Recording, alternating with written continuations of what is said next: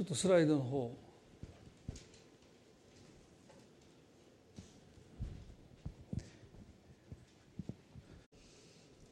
4月の29日にキリスト者の霊性というところでお話をした後半をですね、少し加えながら、また前回振り返りながらですね、少しお話をしたいと思います。今回アメリカに行っててまた思ったことはですね、20数年ぶりでポートランドの街もハワイも変わらないところはもうそのままですけれども、随分街も変わって、教会の雰囲気もだいぶ変わっていましたけれども、このキリスト者の霊性という問題は、本当に今注目されているなということをすごく感じました。で、この前回29日にお話をしたそのメッセージの中でですね、神について知ることと神を知ることの違いですね。これがすごく大きな信仰の問題、過去もそうでしたし、今日も私たちの前に一つの大きな課題としてあると思いますね。で、前回も引用しましたけども、ヨハネの8章の中で会の現場で捕まった女性に対して立法学者や宗教家たちはイエスにこう言いました。ヨハネの 8-5 で、モーセは立法の中でこういう女を石打ちにするように命じています。ところであなたは何と言われますかという。彼らは基本的にはモーセの5章と呼ばれる創世記から新明記までを丸覚えしていましたよね。で、前回も少し言いましたけれども、私今までこのモーセの5章を全部覚えている牧師になったことがないんですね。よく読んでる、繰り返し読んでるというのはたくさんいますけれども、それをもう一語一句頭に叩き込んでいるという人に会ったことがないぐらいですね。でも彼らにとってそういうことは当たり前です。幼い時からモーセの5章を彼らはですね、本当に暗唱して、そして何年もそのモーセの5章を暗唱して律法を頭に叩き込みましたよね。ですから彼らは非常に立法に精通していました。ですからモーセは会の現場で捕まった女性を石打ちにして町の外に連れ出して石打ちにすることを命じていたのはいたわけですよね。で、ここで彼らはね、ところであなたは何と言われますかと言いました。皆さんもよくご存じのように、罪のないものから彼女に石を投げなさいとおっしゃったその言葉を聞いて、年長者からその場を立ち去っていった。誰もいなくなったところで、あなたを罪に定める人はいないんですかというこのイエスの問いに、彼女は誰もいませんと告白します。非常に深い内容の会話が交わされていますよね。彼女を罪に定める人は誰もいません。もし彼女に石を投げることができる人がいるとするならば、罪のないイエス・キリストお一人だということを示唆していますよね。その中でイエスは彼女を無罪放免します。無罪放免したということは、その罪をないがしろにしたというんではなくて、ご自身がその罪を背負ったという意味ですよね。この方が引き受けてくださった。でも立法学者パリサイの人たちの目には、イエスが罪を不問にされたとしか見えなかった。それで彼らはですね、彼女が立ち去った後もその場に残ってイエスに質問した。一体誰があなたにあの女性の罪の不問にする許す権威を与えたのかと問うたんですね。イエスは私の父だと答えた。それに対して彼らがこう言いましたよ。ヨハネの8章の10節で、あなたの父はどこにいるのですかと言いました。これは場所を聞いているわけじゃない。その存在を尋ねている。そんな方、そんな神がどこにいるんですかと、私たちは聞いたこともない。そんな神について読んだこともない。モーセの5章を丸暗記してるんですよ。でも彼らはイエスに、あなたの父はどこにいるのですかと尋ねている。そんな神の存在について私たちは聞いたことも見たこともないと答えています。この旧約の中で最も大切と言われるモーセの5章を丸暗記して暗唱して一語一句彼らがその記憶に刻んでいるにもかかわらず、そのような神はどこにいるのですかと尋ねているんですね。ですからイエスはこう答えましたよ。あなた方は私をも私の父も知りませんと言いました。でこの知りませんっていうのは経験したことがないという意味ですね。一度も神を経験したことがないとおっしゃった、ね、律法に精通し宗教の指導的な立場にあった彼らがその生涯で一度も神を経験したことがないとイエスがおっしゃった。これは一人に向けておっしゃったんじゃなくて、そこにいた全ての人に向かってあなた方はとおっしゃったんですね。でこのことを私たちは前回取り上げました、ね、イスラエルの国を霊的に指導しているこの宗教家たちが神を礼拝し神に仕え神を愛し神に献身している彼らがその神を一度も経験したことがないという、どうしてこんなことが起こりうるのかということですね。それは神について知ることと神を知ることが別問題だからですよね。私たちはどうなのかということを前回も問いましたよね。私たちは神については学んでいるかもしれないけど、本当に神を経験しているのか神を知っているのかということ。コロサイの1の15には、御子は見えない神の形であり作られたすべてのものより先に生まれた方ですと、御子は見えない神の形であると書いてますよね。ですから神をもし彼らが知っていたならば、イエスを見た瞬間にイエスが神であることを彼らは分かったはずですね。それが神を知ることの一つの証ですよね。神を知っているならばあなた方私が誰なのか分かるはずだとおっしゃった。でも彼らはそのお方を十字架につけて殺すんですね。分からないどころか神ご自身を神を冒涜した罪で訴えて、その方を十字架で釘付けにして殺すということをしてしまうんですね。これはもう極限、もう究極の乖離ですよね。神について知ることと神を知ることが極限的に乖離した状態がキリストの十字架です。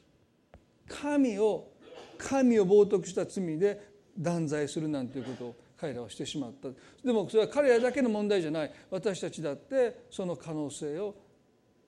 抱えているんだということですね。ですからキリスト教の霊性という問題は、その乖離した問題をできるだけ一つにしていくっていうのがキリスト教霊性なんだと思うんですよね。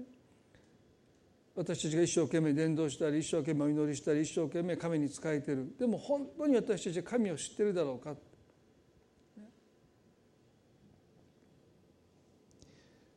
見えない神の形というのはまさに神のイメージだということもお話をしましたよね。ですから会の現場で捕まった女性に石を投げつけようとした彼らをですね、石を投げつけて彼女が痛み傷つき悲鳴を上げるその姿を神様はきっと喜んでくださるに違いないと思っている。それが彼らのここに描かれていた神のイメージですよ。断末魔を上げながら死に絶えていくその彼女を見て微笑んでいる神、喜んでいる神、満足している神こそが彼らが心に描いていた神の姿ですよね。でもイエスは彼らが描いた神とは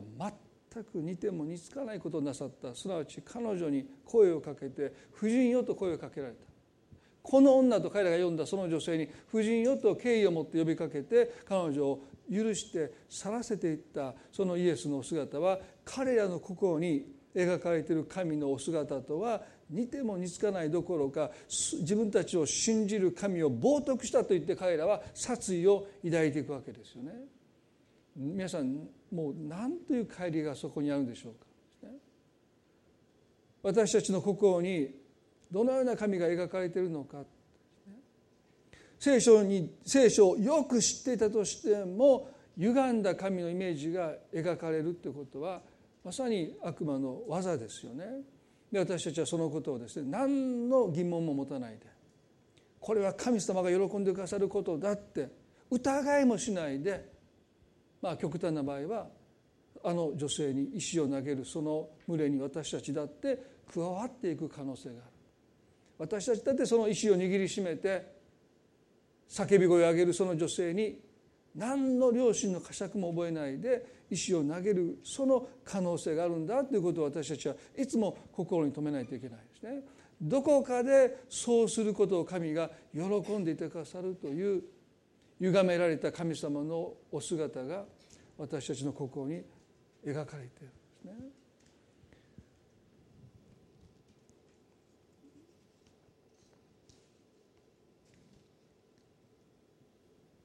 先週、前回もお話しましたけれども、漱石の中に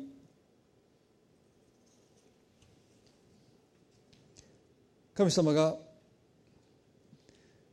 偶像を作ってはならないとおっしゃいましたですね。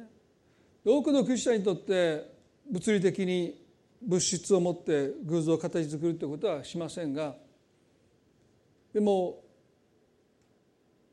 真の神様とは似ても似つかない神を私たちが心に描くということは、あの第二の戒めを破ることにもなるんだということ、そして多くのキリスト者が犯してしまうこの偶像を作るという戒めはですね、物理的に物質的に像を作るということではなくて、いや時にはありとあらゆる異教的なもの、生活から排除したとしてもですね、もう徹底的に非キリスト教的なものを生活から完全に排除しても心に偶像を持つことは可能です。有名な聖書の箇所を皆さん覚えておられますか？出エジプト記の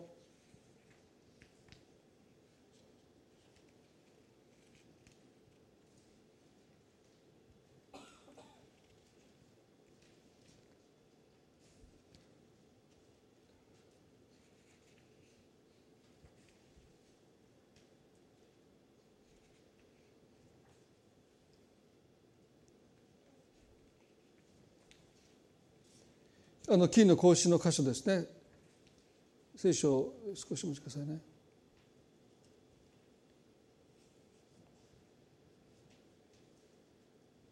出エジプトの32章ですね。一節で、民はモーセが山から降りてくるのに手間取っているのを見てと書いてます。シナイ山でモーセが山から降りてくるのをエジプトを脱出した民は首を長くして待っていました。でもなかなかモーセが降りてこないので、聖書はね、民はモーセが山から降りてくるのに手間取っているのを見てと書いています。でもモーセは山の上でシナイ山で手間取っていたんでしょうか、道に迷っていたんでしょうか、予想外のことが起こって何か予定外のことですね、予定した手順を外れて離れて手間取っていたんでしょうか。そうじゃないですよ。モーセはシナイ山で神様のお定めになったタイムテーブル、タイムスケジュール通りに1分も1秒も遅れることなく時を過ごしていました。でも彼らはモーセが手間取っていると感じた。降りてくるのが遅いと感じた。だから彼らが何を言ったかというと、こう次こう書いてますよ。さあ私たちに先立っていく神を作ってください。私たちが心に偶像を持ってしまう一つの誘惑は、私たちを待たせない神、いつも私たちに先立っていってくださる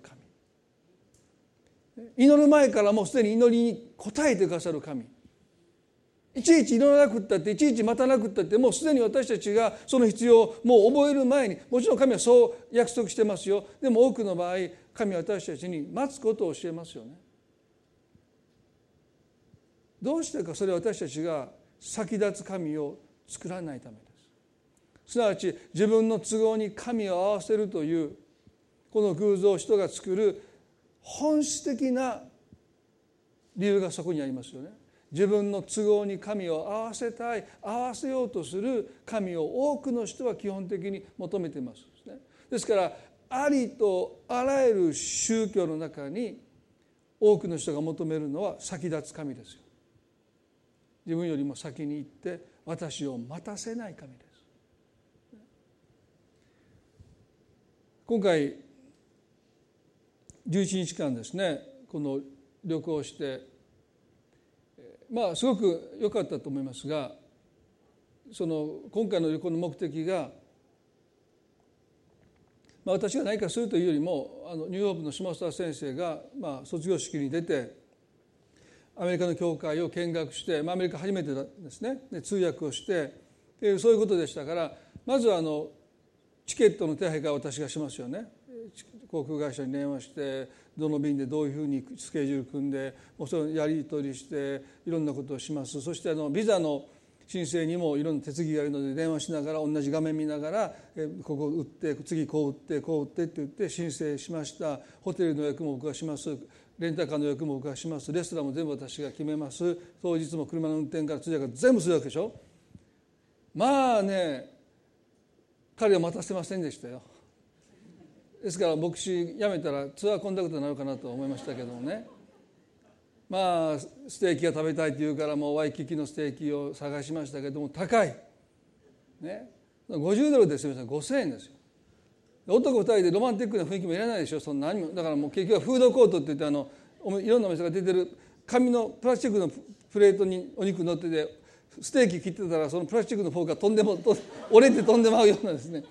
安かったですよね。なんで雰囲気なしでしょ。お皿もそんな使い捨てもう掘るやつでしょ。でも味は美味しかったですよ。それでよかったんですけど、でももう最後の日がね、もう私でもね、もう疲れたんでね、もう別行動、もう自分勝手に好きなとこ行って、僕ももう好きなことさせてもらいますって最後は別行動したんですけど、それまではね、もう本当にもう先々早く起きて、一日の計画立てて、会う人に連絡して、約束の場所を決めて、そしてナビにそれを全部打ち込んでね、でも車に乗ったらすぐ出発できるようにもうナビも打ち込んで、もうガソリンも事前に入れといて、もう疲れました。彼が別にそのことを要求したわけじゃないんだけども、でもどっかでプレッシャーがあるんですね。もうアメリカにお連れしている彼をね、待たせては悪いな、もう時間も限られてますからね、もうその時間を有効に使って過ごして、挙句のあてに彼が最後に言ったことはね、豊田先生、僕一つのこと分かりました。何？先生、いろんな活動入れすぎるってことが分かりました誰のためにやってんねんと思いながらですねそうなんて、いや僕もっとゆっくりゆったりできると思いましたとか言いながら、もう蹴り上げようかも思いましたけど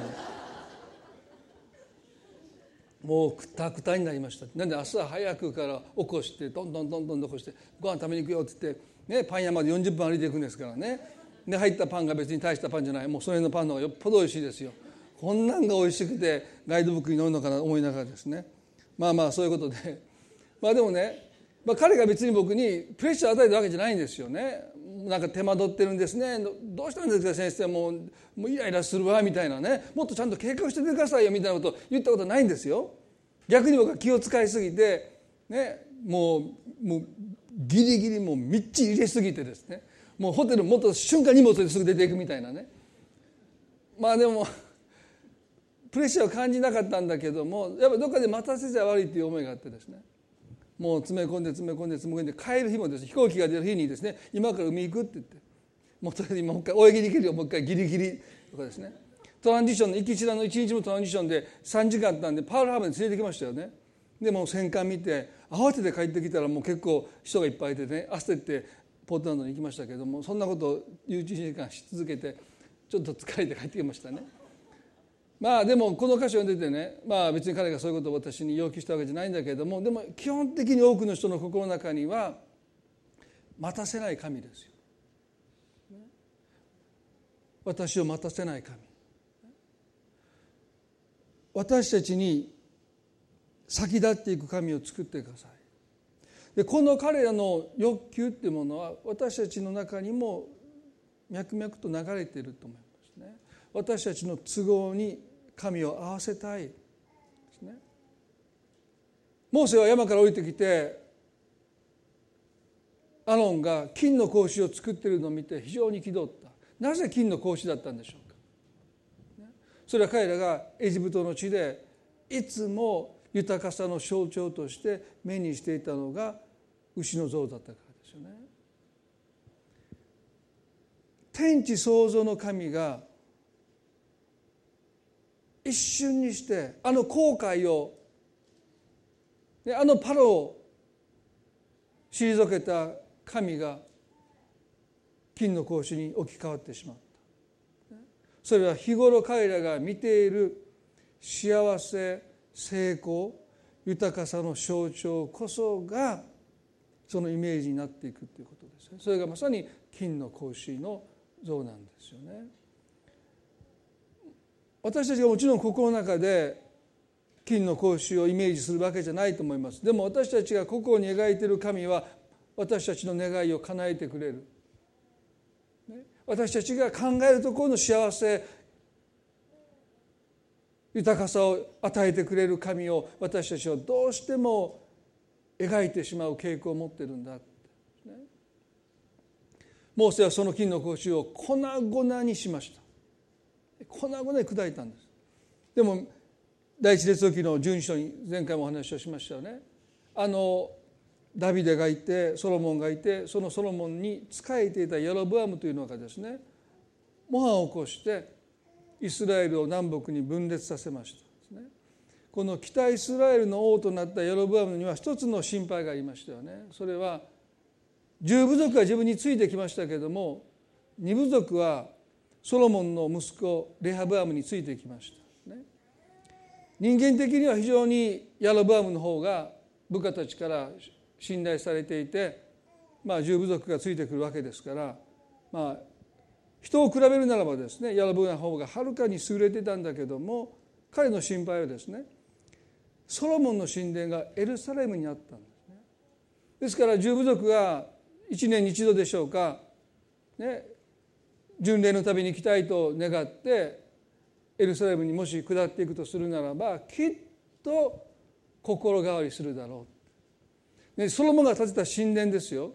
そこで神様を礼拝するときに彼らはね、きっと心変わりするだろう。やっぱり私たちはこのエルサレムの神殿で神を礼拝したいって。そして私からきっと彼らは離れていくだろうと危惧したヤロブアムは金の格子を2つ作りました。そして彼らにこう言うんですね。これこそがあなた方の神だって。モーセが完全に打ち砕いたはずの金の格子は再びイスラエルの神として崇められていくんですよね。皆さん、私たち偶像というものを私たちがいかに簡単に自分の都合に合わせるために作ってしまうのか。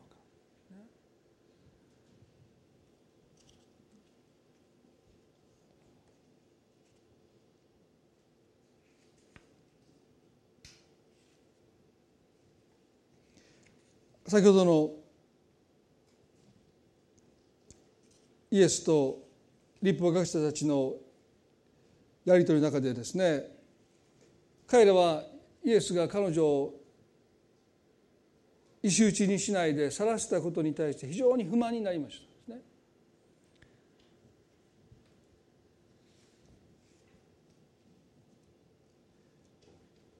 あなたの父はどこにいるのかという問いかけ。もう一つはですね、ルカの10章27から有名な良きサマリア人の例えが語られたその前段階で、イエスがですね、彼とのやり取りの中で聖書の中で最も大切な戒めは何ですかという問いに対して彼らはですね、正解の答えを言います。ルカの10章の27ですね。すると彼らは答えていった。心を尽くし、思いを尽くし、力を尽くし、知性を尽くして、あなたの神である主を愛せよ、またあなたの隣人をあなた自身のように愛せよとありますと答えます。ここでも彼らは御言葉を知り尽くしていた、精通していましたので、イエスの問いに律法の中で最も大切な戒めは何だというこの問いに対して彼らはですね、即座に答えます。神を愛することと隣人を愛することだと答えました。イエスはこうおっしゃいましたよ。その通りです。だから彼らはね、正解を知っていました。でも問題はその後です。それを実行しなさいとおっしゃった。言い換えれば、あなた方はそれを知ってるけども行っていないとおっしゃった。そうすれば命を得ますと答えた。でこれに対して彼らは非常に反論します。では私の隣人とは誰のことですかと答えた。ここにも神を知ることと神を知ることの絶望的な乖離が見られます。しかしもし彼らが神を愛しているというならば、隣人が誰なのか知っているはずです。この戒めは2つで1つです。ですから神を愛していると言いながら隣人が誰なのかわからないということは基本的にありえない。神と隣人は表裏の関係です。ですからもし彼らが心を尽くして思いを尽くして力を尽くして知性を尽くして神を愛していると自負するならば、隣人が誰ですかなんていうことは聞くはずがないんです。でも彼らはこの質問をイエスに投げかけることによってある自分たちの隠している問題を露呈させました。それはすなわち彼らは神を愛していなかったという事実です。隣人が誰かわからないイコール神が誰かわからないということなんですよね。ですから彼らはこの質問をイエスに投げかけることによって一見素朴な質問ですけれども、いや一見イエスに反論する質問ですけれども、実に彼らが神を愛していないということを自ら明らかにする質問をここでイエスの前にしてしまったんだということ。第1話の 4-20 ではこうありますよ。神を愛すると言いながら兄弟を憎んでいるならその人は偽り者です。第1話の 4-20 ですね。第1話の 4-20 で神を愛すると言いながら兄弟を憎んでいるならその人は偽り者です。目に見える兄弟を愛していない者に目に見えない神を愛することはできませんとしている。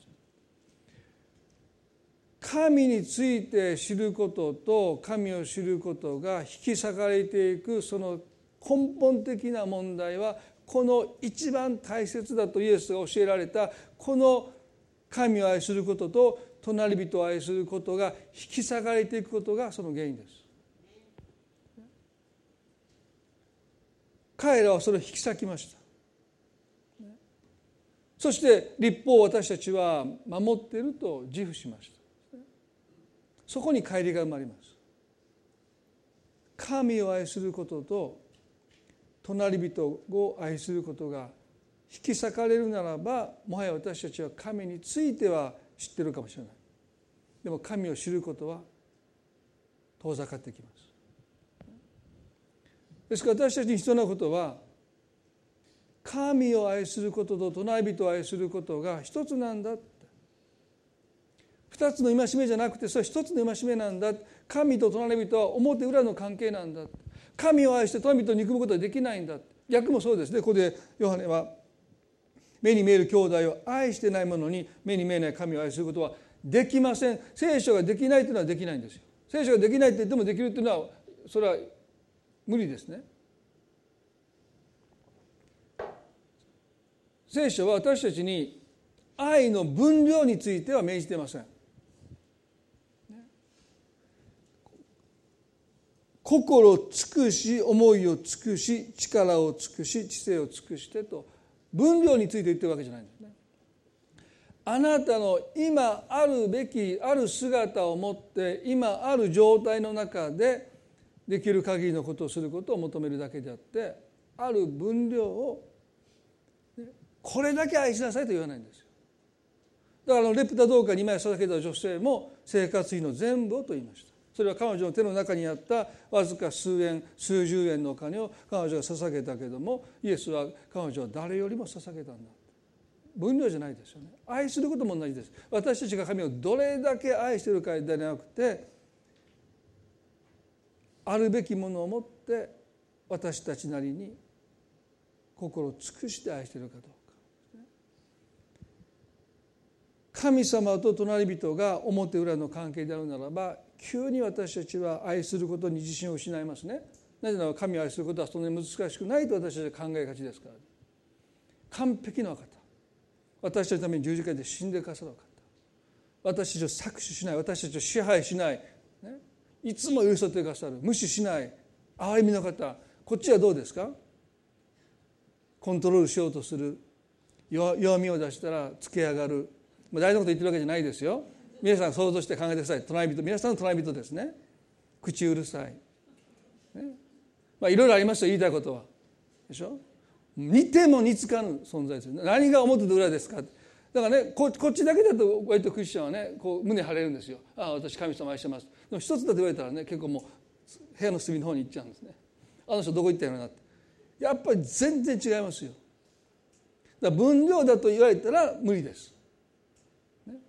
でも方向性だけ神は私に求めるんです。一つなんだということは分量は少ないでしょ、当然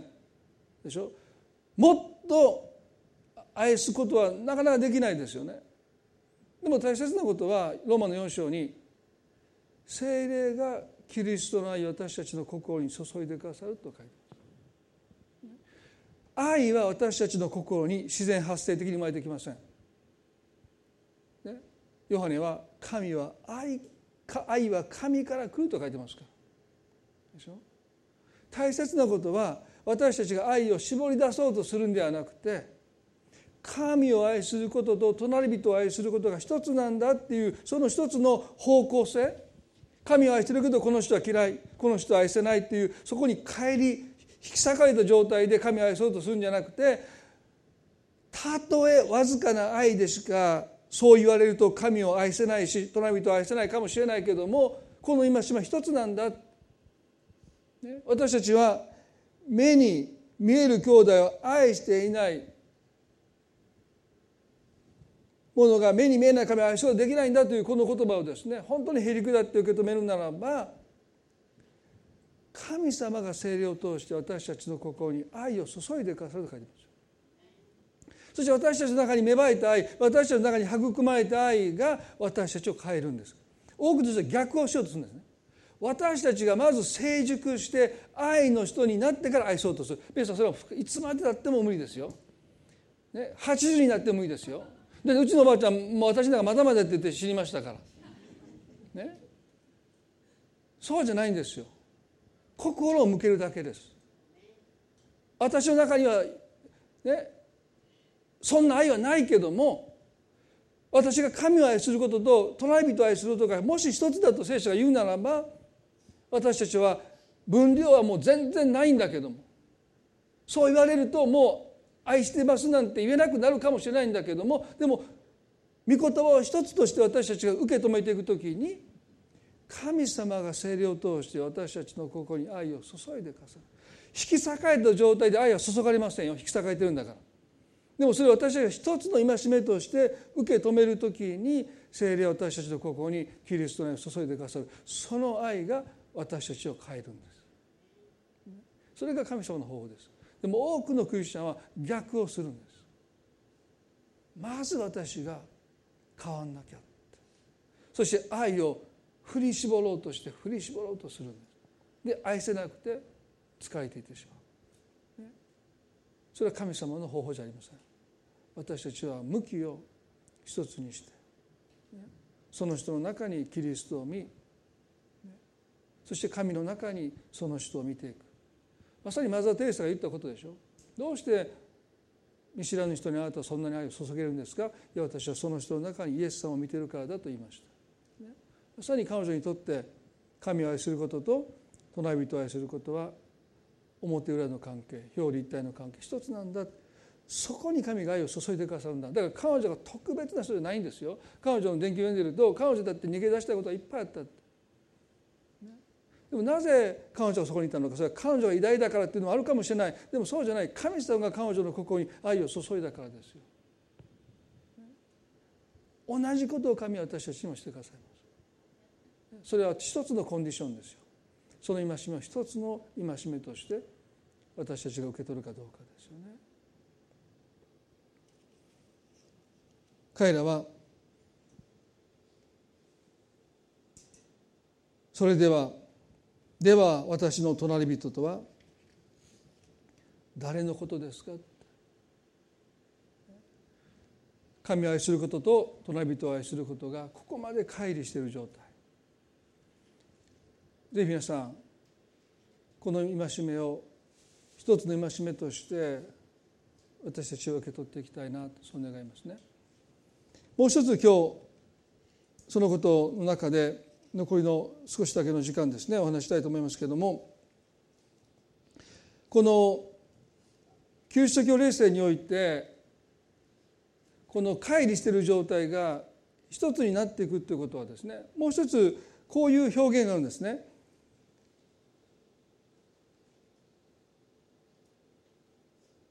神秘的結合という言葉があります。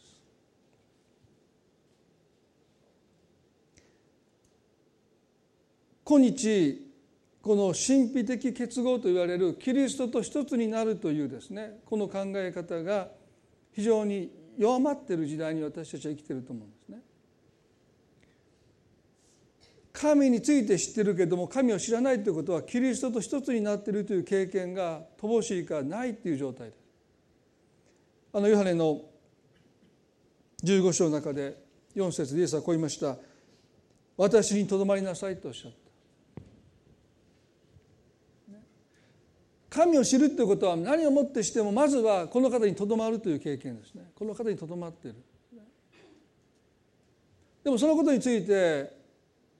私たちはどれだけ理解しているのか、そのことをどれだけ経験として信仰生活の中で体験しているのかというと、もう一度私たちは自らに問うていかないといけないですね。イエスにとどまるとはどういうことなのか。ある教えではね、御言葉にとどまることだって、それもそうなんです。御言葉にとどまるということもそうなんですけども、もう少しですね、この神秘的結合とカルビンが言いました、宗教改革の指導者の一人カルビンが言った神秘的な結合とはですね、単に御言葉にとどまっている、御言葉を黙想している、御言葉に思いを馳せている、潜めている、そういうことだけじゃなくて、もう一つこの経験的にこの方と一つになっている、この方に結合しているという、その命に預かっているというですね、その経験が私の中に乏しいんじゃないかな、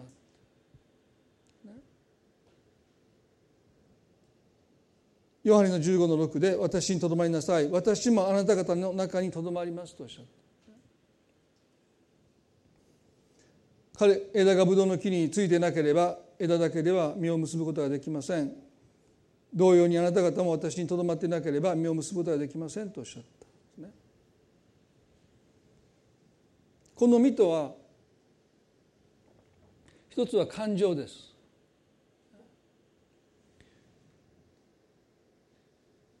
神について知ることと神を知ることが乖離していった一つの理由は、信仰から感情を離していったことも大きな原因です。感情的なクリスチャンは僕は好きじゃないですね。感情的なクリスチャンはね。でも感情豊かなクリスチャンは大歓迎ですよ。皆さんその違い明確にしてくださいね。感情的なクリスチャンは厄介です。でも感情豊かなクリスチャンは微笑ましいです。見ていてこっちが励まされます。見ていてこっちが楽しくなってくる、泣かなくていいのに泣くクリスチャンはダメですよ。なんでそんなに泣いてんの。でも泣く時に泣いてるクリスチャンは感情豊かですよね。感情、人をコントロール手段として用いるのが感情的クリスチャンです。でも感情豊かなクリスチャンとは、キリストにとどまることによってキリストの中にある喜び、平安が実として結ばれているのは感情豊かなクリスチャンです。私たちはね、感情豊かなクリスチャンになることをもっと求めるべきですよ。感情的に見られたくないというその、思いから、私たちは僕そんなこと言いながらね、よく無表情で冗談言ってよく怒られるんですけれども、であんまり感情を表に出さないとも言われるので、そんなことはよく先生が言えませんって言われるかも分かんないけど、顔に出さないだけで心は感情豊かですよ。皆さんいつ笑ってんのか泣いてんのか怒ってんのかようわからんみたいなことよう言われますけどね。顔だけで判断しないですけど、写真で笑ってる写真一枚もないですよ。ほとんどどんだけ笑いって言われて笑っても引きずってますからね。それも表情の問題、それも表情も良くないもいいんですけど、心は感情豊かですよ。だから安心してくださいね。もうちょっと笑う練習しますけど、笑った魂抜かれるっていうおばあちゃんの教えがあって、それは冗談ですけども、ね、でもね、感情豊かになりたいですね。それがね、キリストにとどまることを見たからですよね。J.R. パッカーという有名な神学者がいますけれども、彼はね、ピューリタンの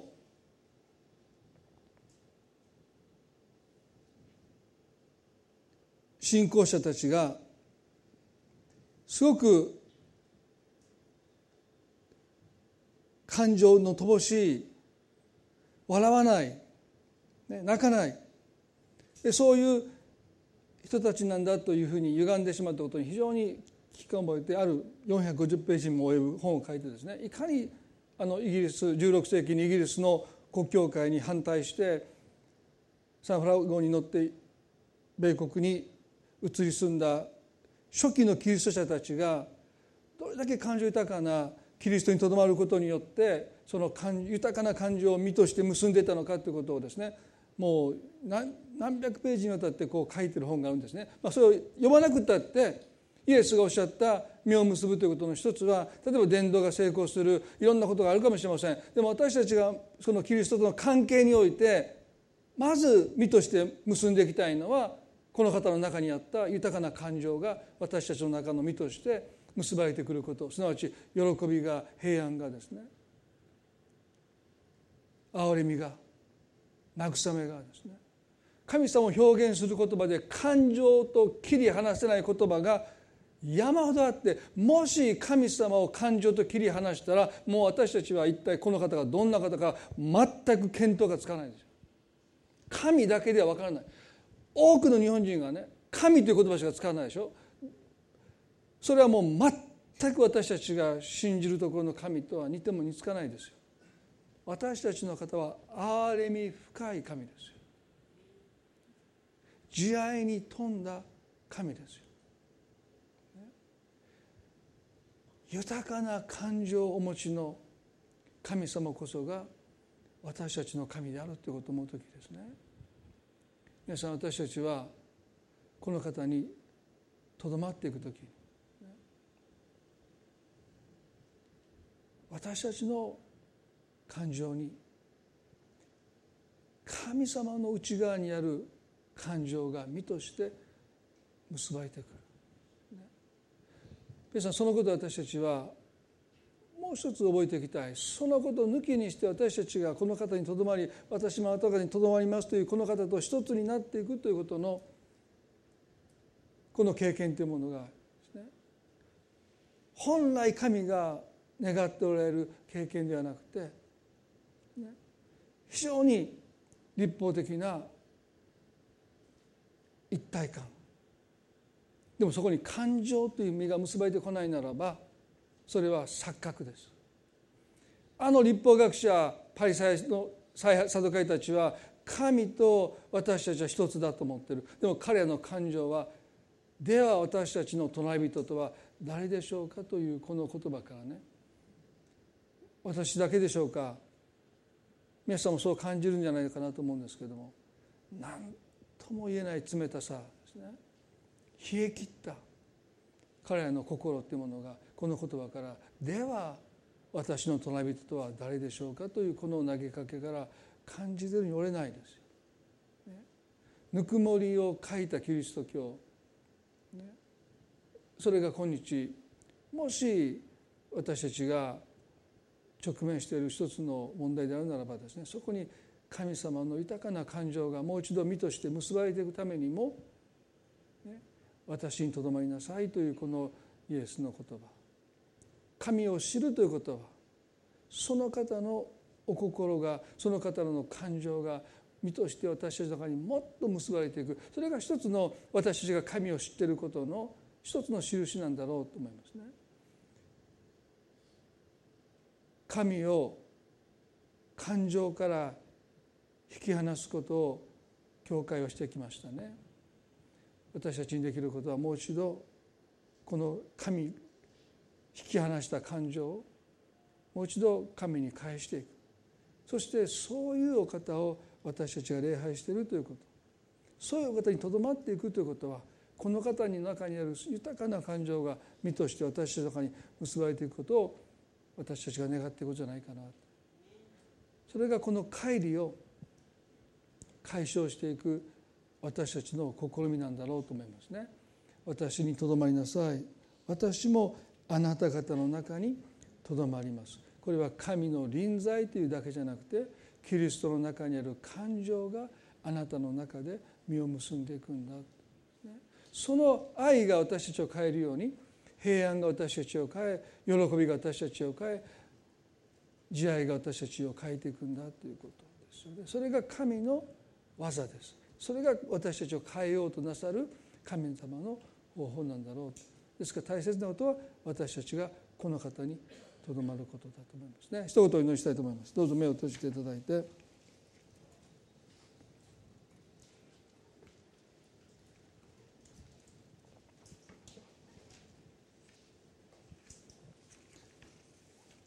悪魔の策略は創世記の3章の中にありますように、神のお姿を歪めることです。神は本当にそうおっしゃったのか。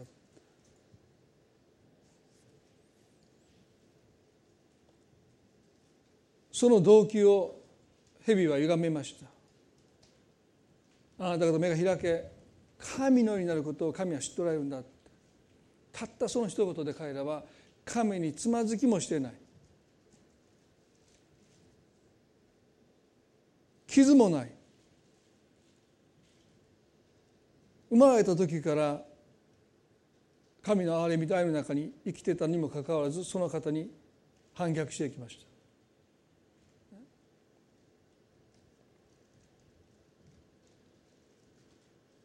今日あなたはあの律法学者モーセたちが取り囲んだあの輪の中に石を持って加わってしまうか分からない。そうすることが神の喜ばれることだって疑わずに信仰生活を送ってきたかもしれない。でも神様は今日もう一度私たちの心を探ってくださって、本当に私たちの神は、私たちのここに描かれている神と全く一致することはないかもしれない。でも少なくても輪郭だけでも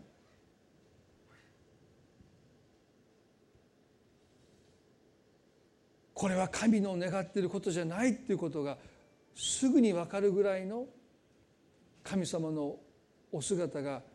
描かれていくべきだろうと思います。そんなことをしたら神様喜ばないって、いやきっと悲しまれるってことがもう聖書を読まなくったってすぐに分かる。こんなこと神は喜んでいないって、そんなふうに聖書の神が私たちの心に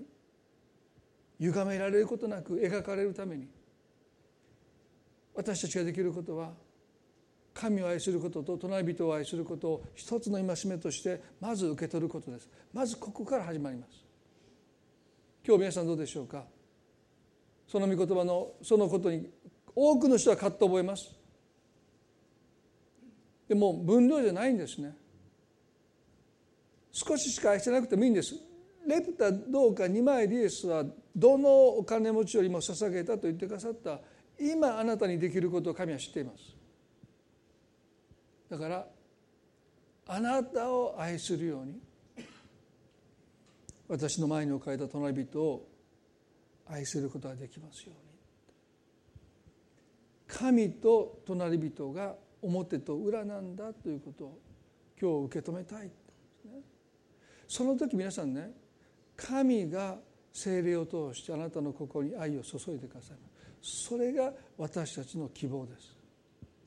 それがなきゃ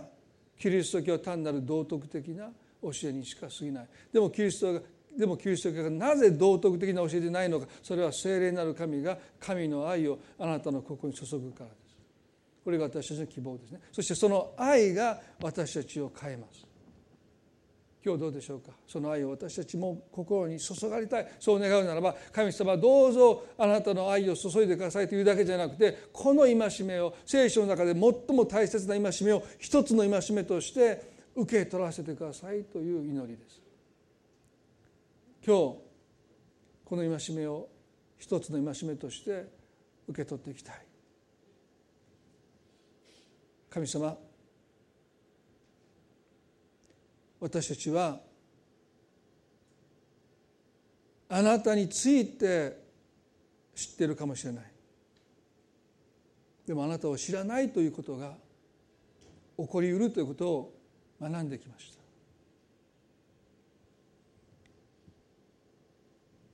聖書の中で最も大切な戒めが引き裂かれました。今日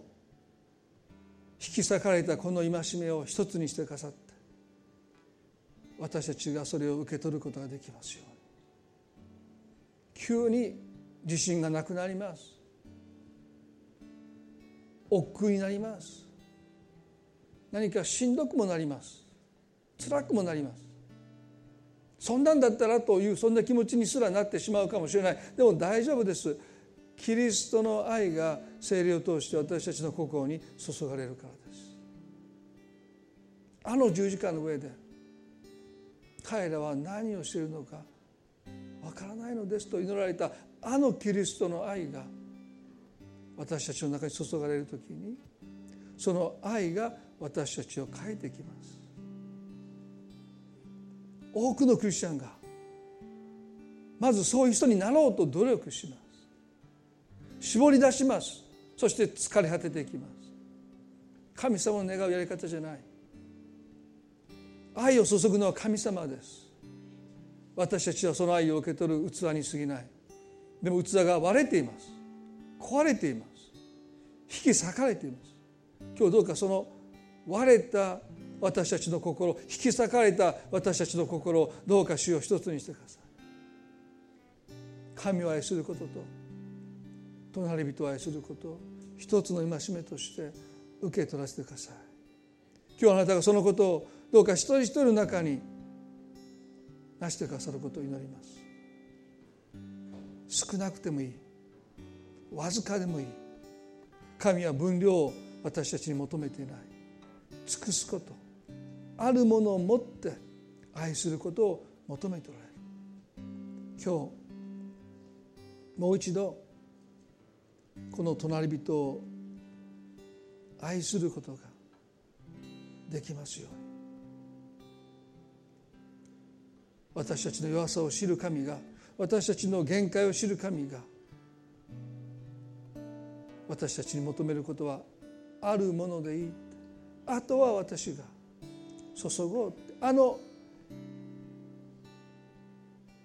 エリヤを養ったヤモメは残りの粉でパンを作って息子に与えて死のうとしていました。しかしその最後に残ったわずかな粉でパンを作って神の預言者に差し出した時に、神様はこうおっしゃった。あなたの亀からパン粉が尽きることはない。いつも神がそこに備えてくださるからです。私たちの心にはわずかばかりのパン粉しかもう残っていないかもしれない。もうそれを捧げたらもう何も残っていない。もう私の心はカラッカラです。でも神はその残りを捧げることを私たちに求められる。それはなぜか、神が備えるからです。空になってそこにもし次の日の朝パン粉があるならば、もうまさにそれは神が与えてくださったこと否めない。神はあのレプタ同化の女性にも同じことを経験させたかったに違いない。一度空にならないと本当に神が備えてくださるということを私たちはなかなか信じれないからです。主よ、今日私たちはあるものを持って愛することを神様が求めているとそう思います。どうか一人一人が後のことはもう心配しなくていい。神様が私たちを養ってくださる。神様が私たちの心の壺に愛を注いでくださると信じますから、どうかこの愛が大きくなってから、壺いっぱいになってからじゃない、今あるべきものを持って愛することを私たちに教えてくださるように祈ります。そして主が今も生きとられることを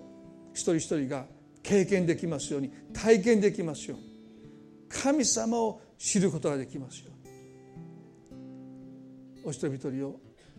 あなたが導いてくださることを祈ります。この礼拝を感謝し、またこの1週間の歩みをどうぞ覚えてくださって、あなたを知る機会が一人一人に与えられていることを感謝し、イエス様の皆によってこの祈りを御前にお捧げいたします。アーメン。それではどうぞ皆さん立ち上がっていただいて賛美を捧げたいと思います。我が心作り変えたまえあふれ出る恵みの中で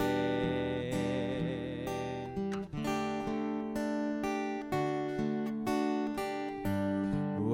が弱さ取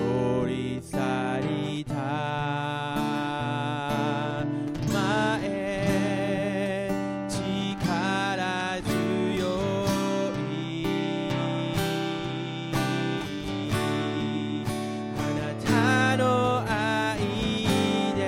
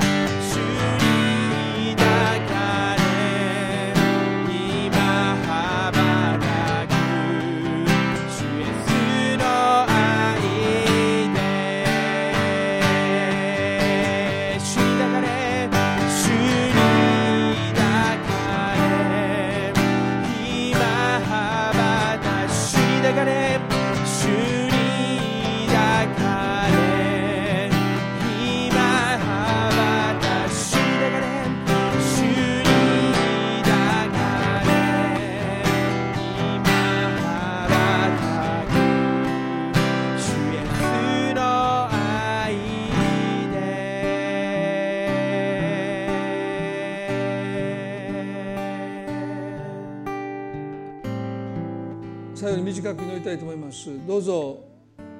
神様が聖霊を通してあなたの心にキリストの愛を注いでくださるように、どうか心の中で想像してください。その手を神の前に広げて、離れている手を神の前で一つに合わせて、あなたの愛を注いでください。ずっと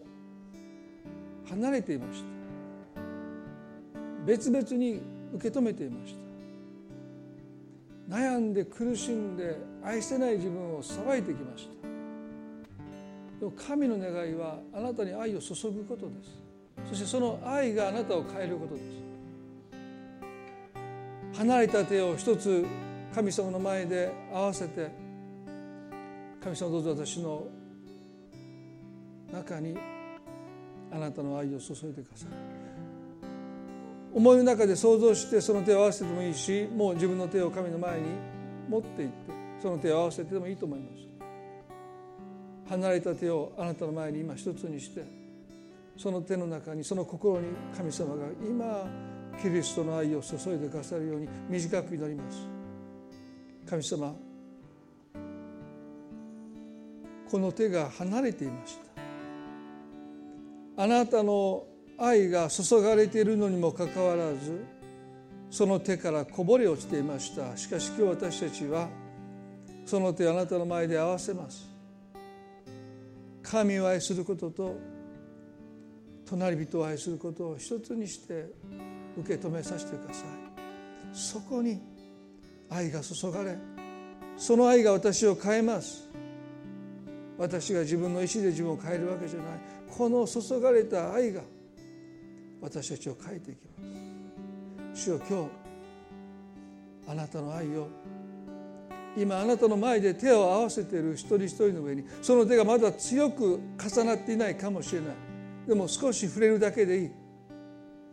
離れていた手があなたの前でどうか重なりますように、その愛がその手の中に注がれますように、その心に注がれますように今祈ります。あなたの約束です。あなたの願いです。あなたの御心です。注いでください。キリストの愛を私たち一人一人に注いでくださること感謝します。愛する私たちの主イエスキリストによってこの祈りを御前にお捧げいたします。それでは互いに挨拶を持って礼拝を終わっていきたいと思います。